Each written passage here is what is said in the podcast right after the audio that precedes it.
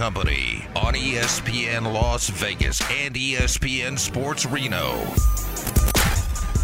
All right, Reno's in the house. Vegas, four o'clock hours here. Big four at four coming up in just a couple minutes. Adam Candee back in a second. Angels out or helping us out down here at Silver Sevens. Flamingo and Paradise is the spot. It's our Thursday home. We appreciate being out here. Eric Andre joined us every month to kind of launch what's going on over the course of, uh, in this case, March at Silver Sevens. What's going on, buddy? Uh, yeah, just to uh, start off on some of the good things, especially in the sports world. You know, with March Madness coming in, we're uh, doing our, you know, our famous 77 cent bottles, uh, Bud, Bud Light, and uh, Michelob Ultra during tournament games, All right. men's and women's. Really? Yes. Hello. Um, so men's tournament starts. Do you have a starting date on that? Because I know the men's tournament has the playing games. It's Tuesday that week. You're going to start Thursday. You're going to start right out of the gates. I'm putting you on the spot, but just to specify. We're going to go with Thursday, the Okay, there you 16th, go. I believe So, it is. so the uh, there you go, the 16th, and the women's tournament, which is freaking awesome because uh, we want to see uh, locally UNLV do well in the women's tournament. Um, anything else going on for the NCAA's, or we uh, we want to fire away on what's happening with uh, St. Patrick's? Uh, that's what we're doing for uh, the uh, tournament itself. For St. Patty's Day, we're actually going to do, you know, traditionally the green beer, uh, beads, and hats. Uh, you don't have to do anything. Uh, you don't have to earn any points. You just go to our Silver and Gold Sports Bar, and while supplies last, you can get a hat, T-shirt, beads, lays. We have tiers for the women, so we have all kinds of goodies that day. So you want to come in and sign up for an A play card. Why? Because you guys, it seems like you have a giveaway almost every day. If not a giveaway, then there's um, you know super point availability uh, where you're uh, supersizing the points. So talk about the giveaways because I think you got giveaways now on Tuesday, Wednesday, and Fridays for players. Yeah, just to do a, a quick rundown. On our Mondays, we do seven times points. Uh, Tuesdays and Fridays, we do gift giveaways. Uh, Wednesdays, we're going to be doing gift card drawings in the evening. Thursdays are our 17 times points, and then Friday and Saturday evenings, we do hourly cash drawings for $500. Giveaways. You got the Wednesday gift card giveaway, so a bunch of different hundred dollar gift cards between six and ten thirty. Tuesday gift giveaway. Correct. You've got uh, coming out on March 7th, food storage set, then some uh, Coleman items. You're really setting up people in the kitchen. Oh, absolutely, yeah. And then uh, Friday, do you have one of these robotic cleaners? Uh, we're actually putting it in our display case over by our garage elevators. By the way, right do now. you get everything? No, you I- should I get everything. Yes, you should take everything. What's going on here? Get yourself a robotic cleaner. Well, You're I a will, s- boss. I will say this: my wife did want me to bring home one of Louis from last month's drawing, but I had to give that away. So, I mean, if your wife doesn't want Angel, we'll take it, right? yeah, bring it. Bring it over here on Thursdays. One of us will use it. What's going on here? Yeah, this is a very cool Friday gift giveaway. Uh, starts out March third with a three-in-one robotic cleaner, but uh, a lot of cool things going on. Um, still kind of ramping up the uh, the specials and uh, more open times for the City Cafe, right? yes, uh, and again, kind of, I just touched on that Louis Vuitton purse, but we're actually doing a month-long drawing, and like you mentioned about signing up for a card, we are doing a fifteen thousand dollar cash madness drawing on March twenty fifth. As long as you have a player card, just swipe it. You'll get one free entry per day, and then for every thousand points, or sorry, for the first thousand points that you earn in a gaming day, that can get you an additional entry. And you deposit that in our big drum. So this is a actual drawing where we pull a ticket out of the barrel. There will be 10 $1,000 winners and one $5,000 cash winner. And do not forget, we're out of COVID. It's time to start doing the entertainment again. Live entertainment's back for a couple of months now. It's on Friday and Saturday night, right? That is correct. It starts at 9 and goes till 1 a.m. Uh, starting this weekend, we actually have two legit. Uh, the following weekend, we have the D&D Project Duo. On the 17th and 18th, we have Misfortune. Then we have Jim and Sherry on March 24th through the 25th, and then High Rise on March 31st through April 1st. And also with that, we've got our drink special that if you, um, sorry, not if you, but you can come in and get either a Bud, Bud Light, or Michelob Ultra and a shot of either Jack Daniels or Tito's for $3. Three dollars beer and a shot special. I like it. I like it. This is the place for locals. Uh, the game day specials. You know, NFL's done right now, but throughout the NFL season, seventy-seven cent beers. Now you got the tournament, men's and women's, seventy-seven cent beers, and of course the rest of the season for the Vegas Golden Knights. Every time the uh, Knights are playing home and away. Eric, we appreciate it.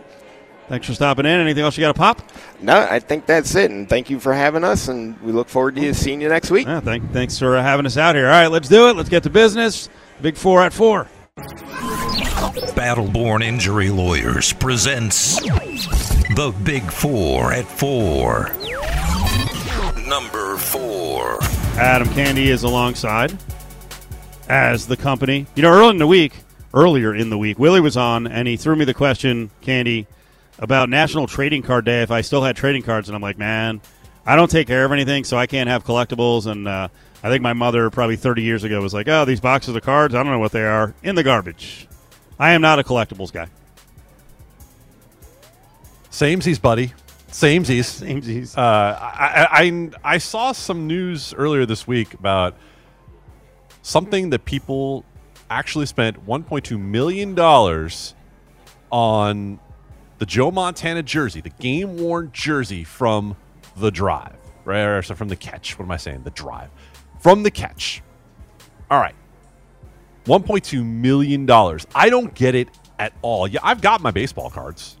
I can't tell you the last time I opened them or looked at them. I just don't get collecting stuff. What's the point? What is the point of spending all this money on something that goes up on the wall? I don't understand it. You look at it and go, oh, look, there's a piece of clothing that some other guy wore. Here's a million dollars. No, I don't even care how much money I had in the first place. I would spend it on something for an experience, for something. In, Yeah. Spend it on a concert. Spend it on a vacation. Spend it, but on a jersey, on a baseball card. Why? What's the point? I think it's a lot of that is with people who have so much money they don't even know what to spend it on. I'll help. Yeah. They need help. They need help figuring out how to spend it. I'll look. You can t- you can take me out to one of those Robuchon kind of meals where every piece of food is smaller than my thumb, but the meal costs a thousand dollars. I'll do it. I'm in because it, that's once in a lifetime kind of stuff. I can I can remember the experience. I can love the experience. I don't look at a framed piece of something on the wall. I'm gonna tell you, I have one thing framed like that in my office. It's the shirt I wore when I was on The Price Is Right. I framed my own uh, shirt, baby. I I, love it. framed me. The hell with Montana. Number three. Jerry Richardson, former NFL player and former owner of the Panthers, has passed away. You know, reading a story about him earlier today. He did accomplish an awful lot, but I think there are some people, unfortunately, who will say, "Oh, that's wiped away" when you act like a horse's ass around women and are a creep in other ways. I'm not saying it all gets wiped away because I'm the one who liked this story. It also doesn't get wiped away, but man, do we ever have a tendency right after someone passes away to wipe off all the bad parts, right? A- And some sign of, of reverence in a way, right, for for death. I, I don't have it. It's well, is the whole the whole discussion of hashtag too soon. Like, hey, can you talk about the full picture of a Jerry Richardson the day after, or we got to wait three days? No, we absolutely can talk about it right now. And that's what we're to do, right? I mean, look, Jerry Richardson made a lot of money in his life, did a lot of things in his life. But the other piece of this equation when it comes to Jerry Richardson is that he was a creep and he was fined nearly $3 million by the league. The statue of him that was outside the Panthers building was taken down like Saddam Hussein and he basically had to give that franchise up in disgrace. And so here we are writing an obit today, and all the money that you made and all of the riches that you were able to pile up. That's not what people remember. That's not what people remember. They remember the fact that you had racist remarks in your background, that you were accused of sexual misconduct by staffers in your office. That's the stuff that sticks. Number two. NFL officials retiring. I don't know that I've ever seen like a public announcement about this. Who is moving on? By the way, it's also interesting that we even know the officials' names because that really shouldn't happen, but it does. Who's retiring? Hey, I, I'm well aware of this. I don't always want my name out there. When the when the PA announcer comes up before the game, is like, just want to make sure I have your pronunciation right. Like uh, Bob Smith. Yeah. Like, no, you don't need to. don't worry about me. Can't Uh, yeah, a, a number of officials resigned, and one of them is uh, Jerome Boger. Hey, hey, Raiders fans, remember Jerome? When's the last time you saw Jerome? Last Raiders game Jerome had was the playoff game against the Bengals two years ago. Everybody was pretty happy with Jerome in that game, right? No, no not whistles blew at random times during the game or anything like that, right? Uh, so, Raiders fans, how you feel? Jerome Boger's uh, on his way out. You should, you should be pretty excited. Don't you feel bad piling on your uh, your highly achieved brethren? I'm not piling on Jerome at all. No, no, no, no. Hey, we've all just randomly blown the whistle in the middle of a play. like it, it, it happens. Fans have long memories. Top story. Number one. I was fired up the last couple of days when I saw this trade could be going down. Uh, Jonathan Quick. Well, first of all, I saw when he was traded to uh, Columbus, there were a lot of Kings fans who were like, "That is terrible. Why treat a guy like that? Classless." All right. Well, now he's got another new home. Uh, yeah, it's down the street. Right. T-Mobile. That, that's where you're going to find Jonathan this, Quick. this, this is not a good thing. it's fine. It's absolutely fine. It's just the saga of what goaltending in the Vegas Golden Knights sphere has been this year is crazy. If you go back to the Robin Lehner injury to start with, and all the people saying, oh, "I don't know, can Logan Thompson do it? He's only had 24 games." Well, yeah, I said right from the jump, Logan Thompson could do it, but they've had so many injuries and had so many questions, and then they had the privilege uh, earlier this week of watching Adin Hill put the puck directly onto Mikko Rantanen's stick early in the game and realized, all right, we need to at least get ourselves some insurance here. And so they trade for Jonathan Quick. And look, the save percentage is under 900 this year. He hasn't been good. He's also 37 years old. He's not the Jonathan Quick who won the cup, but you know what? Last year, he actually was pretty decent overall. And I don't think it's the worst idea for this team to at least have that veteran presence around and maybe can steady them. Look, you want Logan Thompson in net for the Vegas Golden Knights when all things are said and done here. But if Logan Thompson has a game where he gives up four goals in the playoffs and you need to put someone off the bench and put the guy in, don't you want the guy who's won a couple of Stanley Cups and has done this before? I do. I don't think that's a, a bad idea to bring in Jonathan Quick. Getting quick. Does that suggest anything severe about LT's injury? It's the Vegas Golden Knights. If you want me to try We'll to never know. read the tea leaves on an injury, uh, then I would be using those skills to make money or do something other than try to read the tea leaves of the Golden Knights talking about an injury. He's year to year. Yeah, okay, that's, that sounds about right for VGK. Considering the goaltender issues this year, and don't forget, you know, it's interesting. The other day, Adam Hill, when he was uh, on the show, you know, we kind of brought up, you know, the the all the injuries the team has suffered. Like we we kind of just wiped away the memory of Robin Lehner, right? Because it happened so far before the year, but just you know how deep they've had to go at goalie. Yeah, of course. And look, Robin Lehner was basically hurt at the end of last year, maybe, possibly.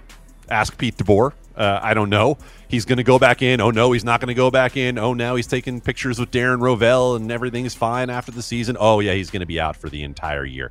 Nobody understands what's going on there with Robin Lehner beyond all of the financial stuff. And so it's been an absolute roller coaster. And what do you do maybe to try to settle down the roller coaster? You bring in a guy who has seen it all, done it all. That's Jonathan Quick. Live at Silver Sevens. Come on down here. We got some cool prizes, some T-shirts to give away. It is the home of the seventy-seven cent beer when uh, our local teams are playing, all NFL teams, and also VGK games. It's all brought to you by Battleborn Injury Lawyers. 766-1400. You can call from anywhere in the state of Nevada. They've got offices in Henderson and Vegas and in Reno. Battleborn Injury Lawyers. It's Cofield and Company on ESPN Las Vegas and ESPN Sports Reno. College basketball tourney season is here in Vegas. Adam Candee is here with Cofield Silver Sevens on this Thursday. We got uh, Pac 12 already started up with the women's, the men's coming up pretty soon. West Coast Conference, that started up. That tournament on the men's side will be done early next week. Mountain West Conference tournament, Candee, will start on Sunday with the ladies, and this is really interesting. I'm sure there's been cases in the past, but I don't remember a team with a dominant record like the Lady Rebels at 28 and 2 and 18 and 0, where I looked at them, uh, looked at them, and I'm like, this tournament's not going to be easy. Because they won a lot of close games, and you know, towards the end of the season, I, I started comparing Lindy LaRocque's team to sort of the attitude that San Diego State has had over the years, where you watch the men from San Diego in close games and they just look like they know what's going to happen. Like, we're going to win. And the games I got to cover and I watched with the Lady Rebels, when the games were close, there was an air of confidence, and it just builds on itself, doesn't it?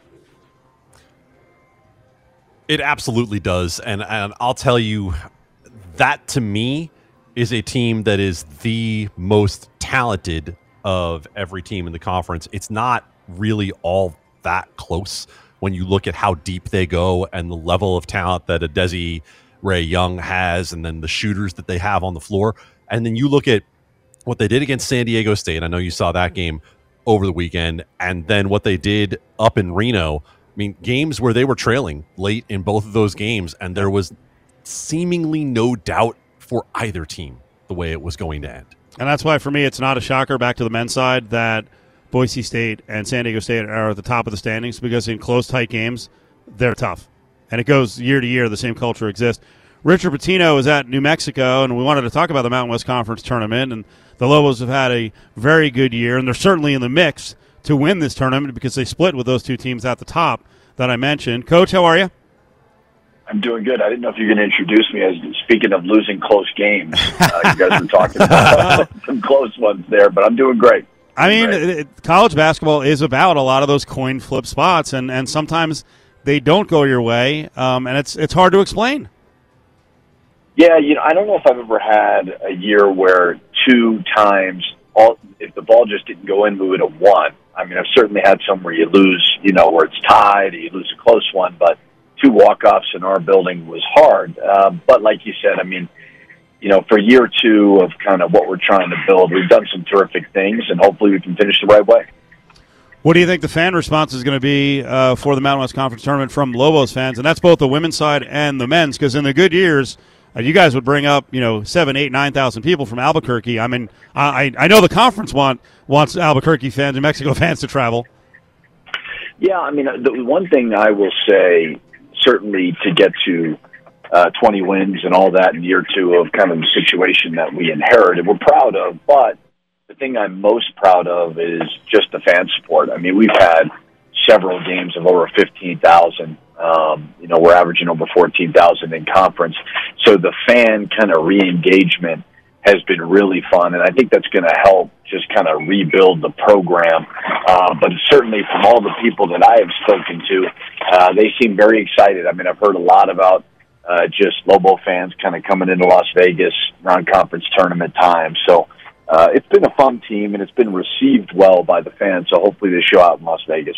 And I got to give you credit on that because I was down there for that UNLV New Mexico game, and I've always said when that place is full, the pit is the best arena uh, in the conference, and it's not always easy when when uh, programs are at a height. You know, the fans kind of remember that. Like Nevada's still coming back from it. I think they have a sellout this weekend, but must level excitement isn't quite back with Alford. We're having a hell of a time here in Vegas getting people back to the Thomas and Mack to get all fired up. So it, it's not easy, especially with today and TV and you know ticket prices, and people aren't as willing to go out. It's not that easy to fill the place anymore. Well, it certainly has become a challenge, and I dealt with it um, in Minnesota where you have all these sports teams that are building new arenas and doing some new things. Where the uniqueness of Albuquerque is we don't have a lot of other sports and options, so that part of it makes kind of our situation certainly attractive. Um, you know, so I know that UNLV is dealing with that especially now that you got Las Vegas, the Raiders coming into town, and all those things. So I think these these colleges have to show why their you know the dollar will be spent for their entertainment value, and I think some places are struggling to figure that out. Where I do think that the pit is a very fun experience for Albuquerque and especially for New Mexico, and and we've certainly had I think a 33 percent jump, uh, which we're really excited about here in town, you can get tickets for the Mountain West Conference tournament at unlvtickets.com. Uh, the tournament starts up on the 5th with the ladies. The men roll out there on the 9th, and then the uh, the auto bid is up for grabs because this is a very uh, deep conference. Candee, fire away.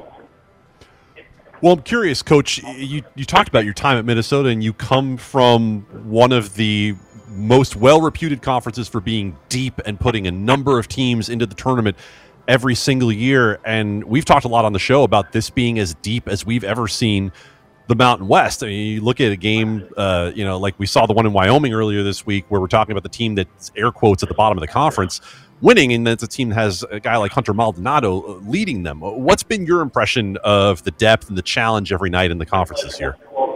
Yeah, I think the depth is the biggest thing, like you said. I mean, Wyoming came into the pit. Now we didn't have Jaelen House at the time, but they came in and beat us, and I wasn't real surprised because they had a bunch of guys back from an NCAA tournament team. Um, I think it is a terrific conference. Now, if we can continue to build the net rankings, that's the key, um, so that losing to a team at the bottom isn't as catastrophic. Because I think what you're seeing is so many programs that are in the hunt with like 17 wins, and a lot of that has to do with the Big 12, the Big 10. These metrics are amazing right now. So, you know, I do think that if we continue to get a commitment level from administrations and from the conference to continue to help build these programs, there's no reason why we can't be the West Coast version of the Big East. I truly believe that because we've got so many good venues and so many good situations, but we just got to get stability across the board. And I think we're building towards that. Yeah, and I mean, your team sitting in the 40s in the net, being the fifth rated team in the Mountain West, I think speaks to the quality of the top end of the conference. And you talk about improving that overall. I, I felt like the idea of the net, at least, was to improve on what we had with RPI and, and trying to get a more representative rating. But is it still about non conference scheduling, or is it about getting the end of that conference, like you talked about, like getting the Wyomings and uh, the, you know the teams that are at the bottom end up higher, so that those losses in conference don't mean the same thing? I think the key to having high nets is always having great non-conferences, uh, you know, strength of schedules. So I think from every administrative point, how they can help everybody schedule the right way so that we have money for guarantee games. We have money to be able to play in these MTEs. Uh, I don't know if that's uniform across the board in the Mountain West. I don't know if everybody has that to be able to do that. So, you know, financially, I think all the coaches are more than willing to schedule hard I, I really do believe that, but not everybody has the resources to do that. Uh, you know, and so figuring out that part of it um, from the conference obviously would be great.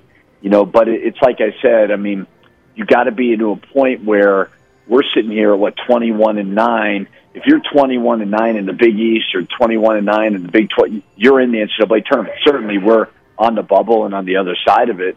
Um, but just the stronger all these metrics and the comp, you know, the non-conference scheduling can be, that helps everybody across the board. We're talking to the coach of the uh, Lobos, Mexico coach Richard Pitino. Mountain West Conference Tournament at Thomas and Mack is uh, just a couple of days away.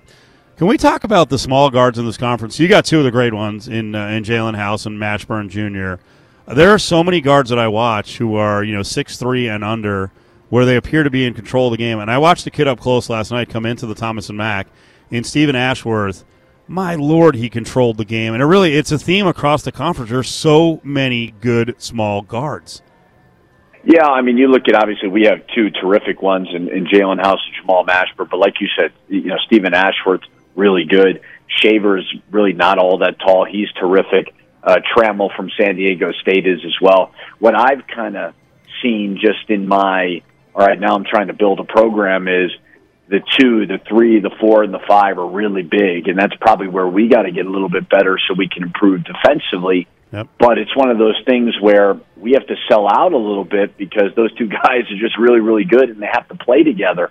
Um, but Harkless is another one that's not all that huge, and he's a terrific player. So it's really interesting. I mean, it's that time of year where everybody's asking about first team, second team, all conference.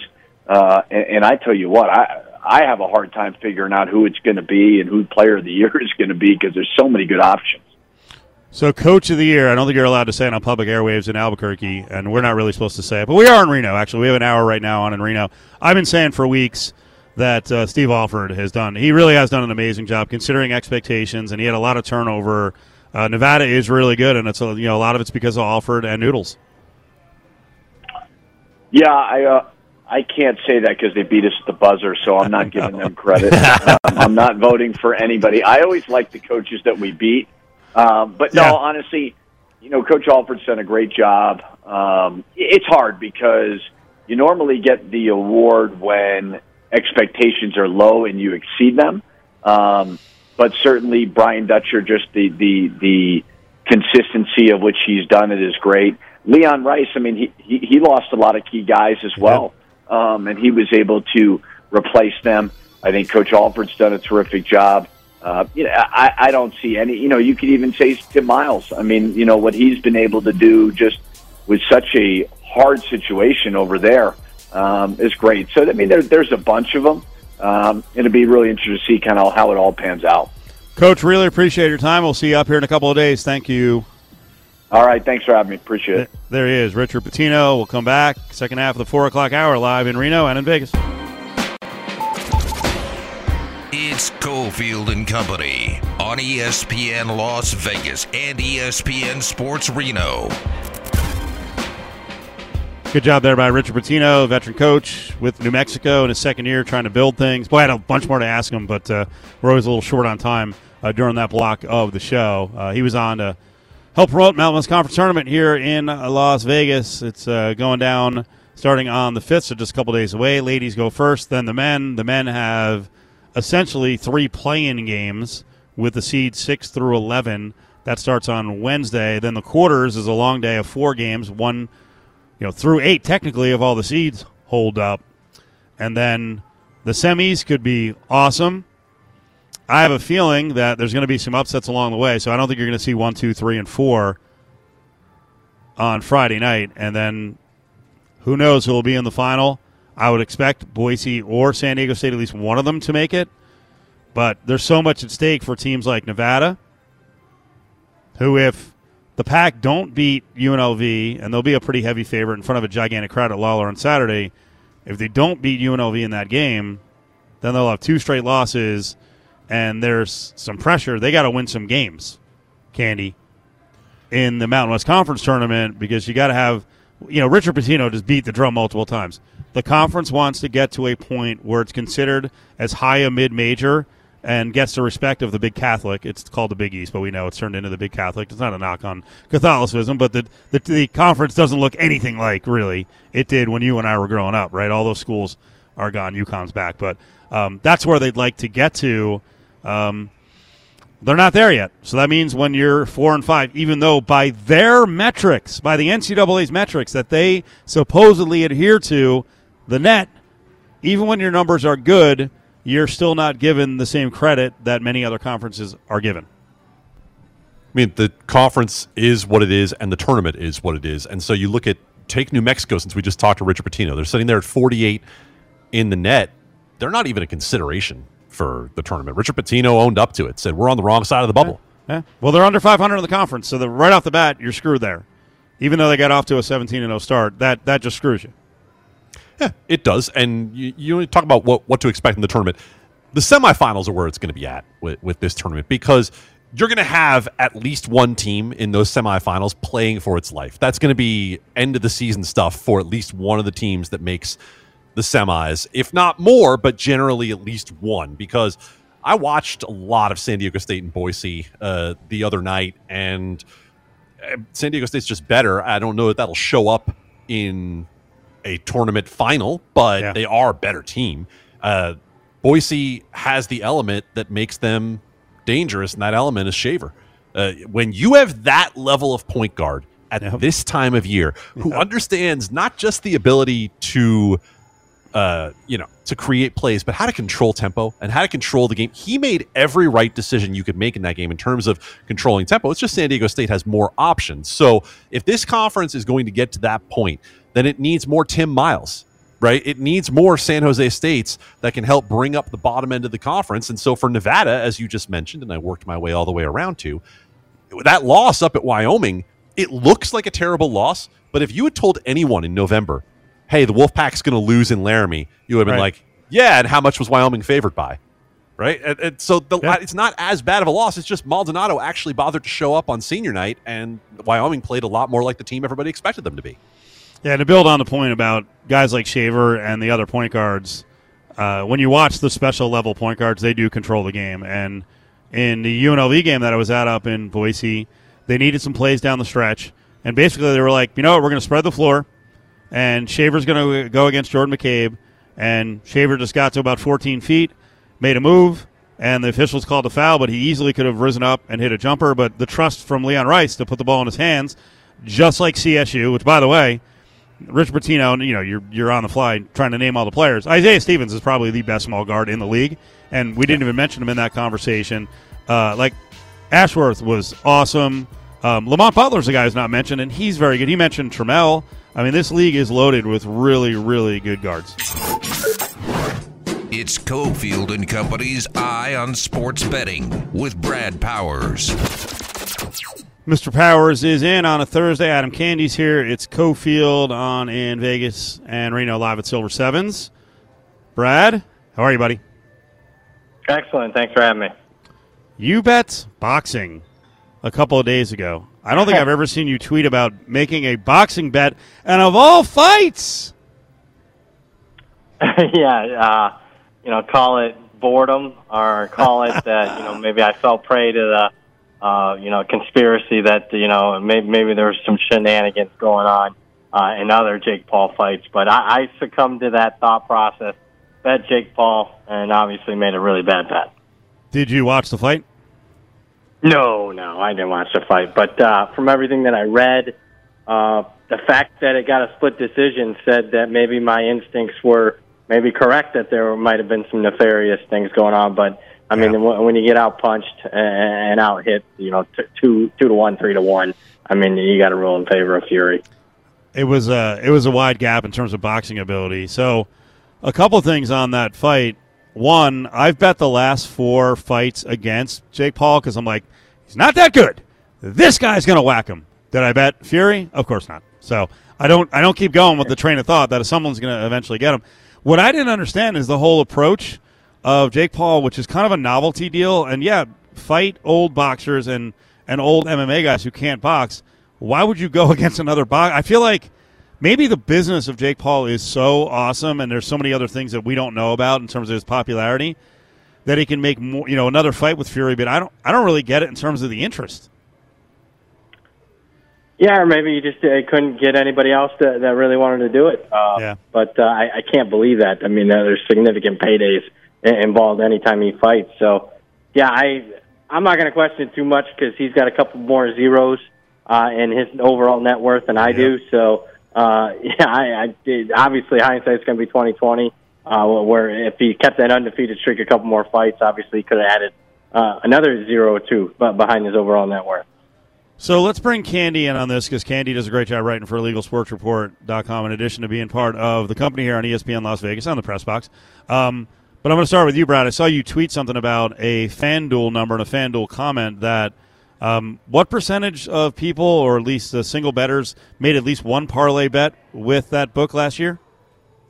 86% uh, ended up making a parlay bet, which, you know, I'm not surprised by that. I mean, heck, even a guy like myself, man, you know, I'll, I'll bet a parlay every now and then if there's correlation and whatnot. But uh, I, I think what they were meaning was same game parlays, that 86%. Oh, really?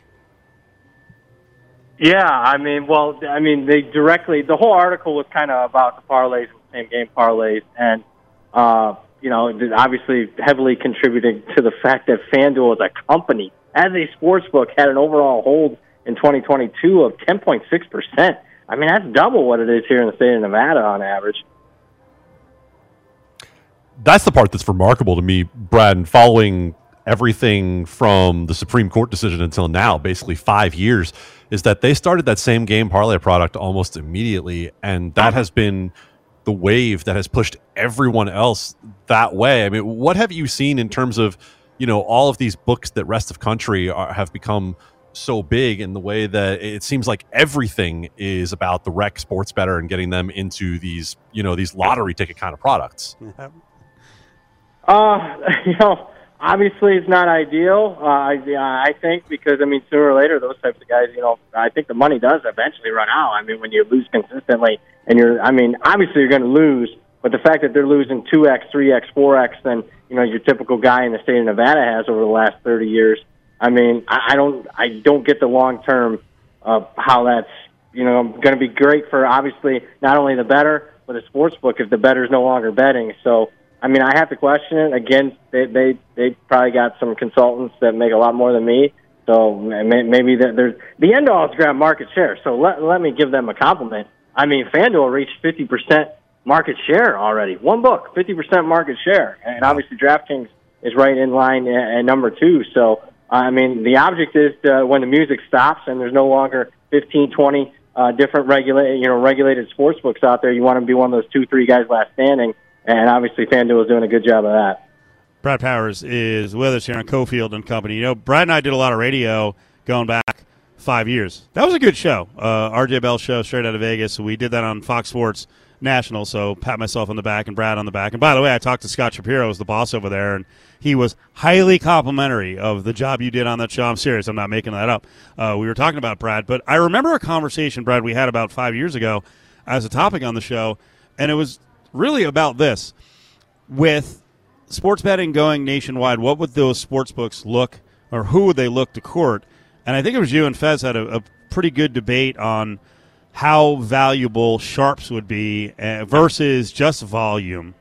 And as it turned out, you know, early on here, I mean, if I'm correct, it looks like there's they put a lot more value and they're making a ton of money on the volume betting, and they don't need guys like you. No, they don't. Uh, and that's just. But I mean, some book does. I mean, sooner or later, some book does. You're like, please, we, will balance yeah, it I out. Mean, otherwise, I mean, especially in some liquid markets. I mean, one book is. I mean, obviously, we're here in Nevada. A book like Circa is doing a good job of that. Some of the other books here, Westgate and whatnot uh, are still doing a good job of that. But I mean, one book has to, otherwise you're just not going to have very sharp lines. Period. And uh, we'll, we'll figure it out. To, you know how to get down some way or another. But no, no question about it. And the argument it wasn't me. It was RJ and Fez there. I can tell you exactly. It was uh, at one of those sushi places. I think off Sunset. I can remember that conversation. And I think both are right. Yeah. I, I think it's moving a little bit slower than RJ predicted because he thought, you know, AI is coming and that's going to also be something that knocks out some of the sharper guys. It's just uh, you know guys like myself that like to originate. We're just get knocked out by the AI, you know, the computer generated type stuff of the world. The market's going to get that much sharper, but uh, it's taking a little bit of time. I mean, there's still there's still opportunities. I mean, I probably made more money than I ever had betting uh, last year, so I still think there's some room here the next five years or so. But sooner or later, you know, you're not going to need a guy like myself, in my opinion. There you go, Brad Powers better memory than I. I thought we did that on the air, and you're like, no, we did it off the air, and we were having sushi. Jesus, you remember the you remember the meal? I exactly, I remember exactly where that place was. That's a good, really good point. All right, um, hey, you're very familiar with Ohio, um, and I saw you tweeting out the numbers, and I know Candee, you know, reports on this stuff as well. Ohio in January for a handle, that's nuts.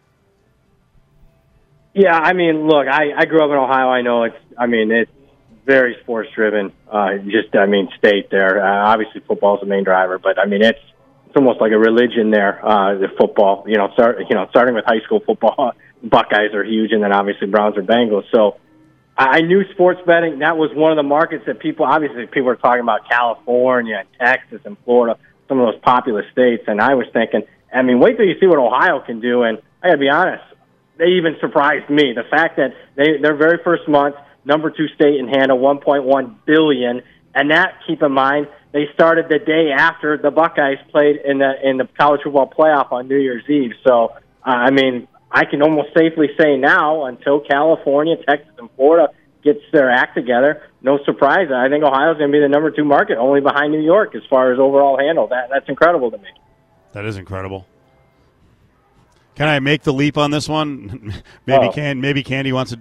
No, I just I I I think to me a lot of the biggest states uh, for handle coming out of the gates are the states that had a previous gambling base, and we know who ran sports gambling in a lot of these states, and we know Cleveland is very famous for having guys with crooked noses and families that were connected.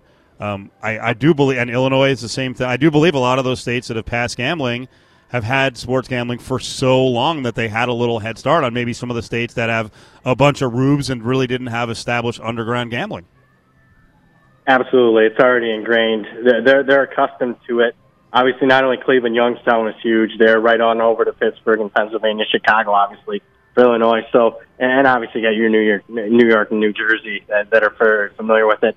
What surprised me, though, I mean, I knew it was going to be bad as far as what the betters lost, but the fact that the hold percentage not only was one, you know, 1.1 billion handle, but a hold percentage of 20 percent. Oh my goodness! You would think that those people that have been ingrained in betting, you know, offshore, illegal, you know, yep. gray market, they wouldn't be that big of a losers coming out of the stretch, but uh, out of the gates. But uh, obviously, you know, the sports books really got the best of the the betters that opening month. So I want to come full circle on this for the books in Vegas because the handle here, you know, is just not uh, the win percentage is just not as high. What? It's weird because I'm the I'm a player. I don't want to get screwed. I want to win. Like, what could they do to, to replicate what's going on in other states? Or like, we're too savvy to get beat? Are they not aggressive enough in offering kind of the rip off same game part? Like, what would they actually have to do? Are they too nice to us? Bottom line. no, they're not nice. I tell you that. uh, they just don't offer. I mean, you don't have yeah. FanDuel and DraftKings here. Uh, I mean, the, the, the offerings for those two books are just. I mean, you can get after you know player props a lot, you know, better. But I mean, that should be advantage player, not not necessarily sports book. So I just think you got way too many people. Even the, even the squares here are way sharper than the squares back east. So uh, I, I don't know how, how you know other than just offering more here. Uh, I, I don't, I'm not sure what, what what the thought process is, how how they become more player friendly. I just want I'll say this. Here's what I do still like about Vegas. Uh, a few sports books they'll still take a bet compared yeah. to a lot of the other you know states. They're, they're just yeah. afraid to take a bet and that that's what's keeping me here in Las Vegas. I uh, I saw our buddy Sam Panayotovich, who we have on Tuesdays, was talking about the Massachusetts market, and I think someone you know he couldn't get down a bet for like over a hundred or two hundred bucks on a thirty-one to one NCAA tournament choice. Oh, it's wow. like, come on, I mean that's that's crazy. Brad Powers is with us. All right, last couple of minutes here. College football schedules are uh, just about all out. Um, clearly, you have to when you look at schedules, that can change your take on an over/under. Um, I think right. Like uh, I'll I'll give you a local example. Last year, UNLV had a five game block that looked murderous before the season, and then of course they lost Doug Brumfield, their quarterback, for part of it. Schedules and placement and bad runs of you know road games and you know rough team, physical teams that can change your over under take, right?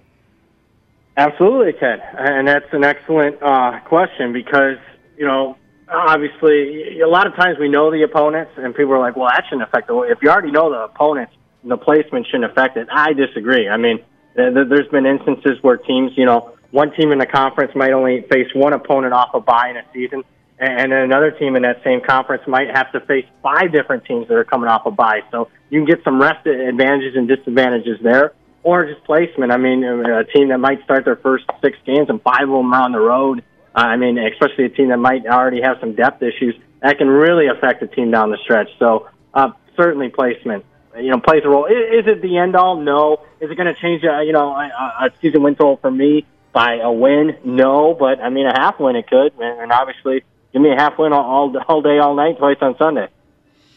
Brad, when's the first spring game? Uh, has there been one played already at this point?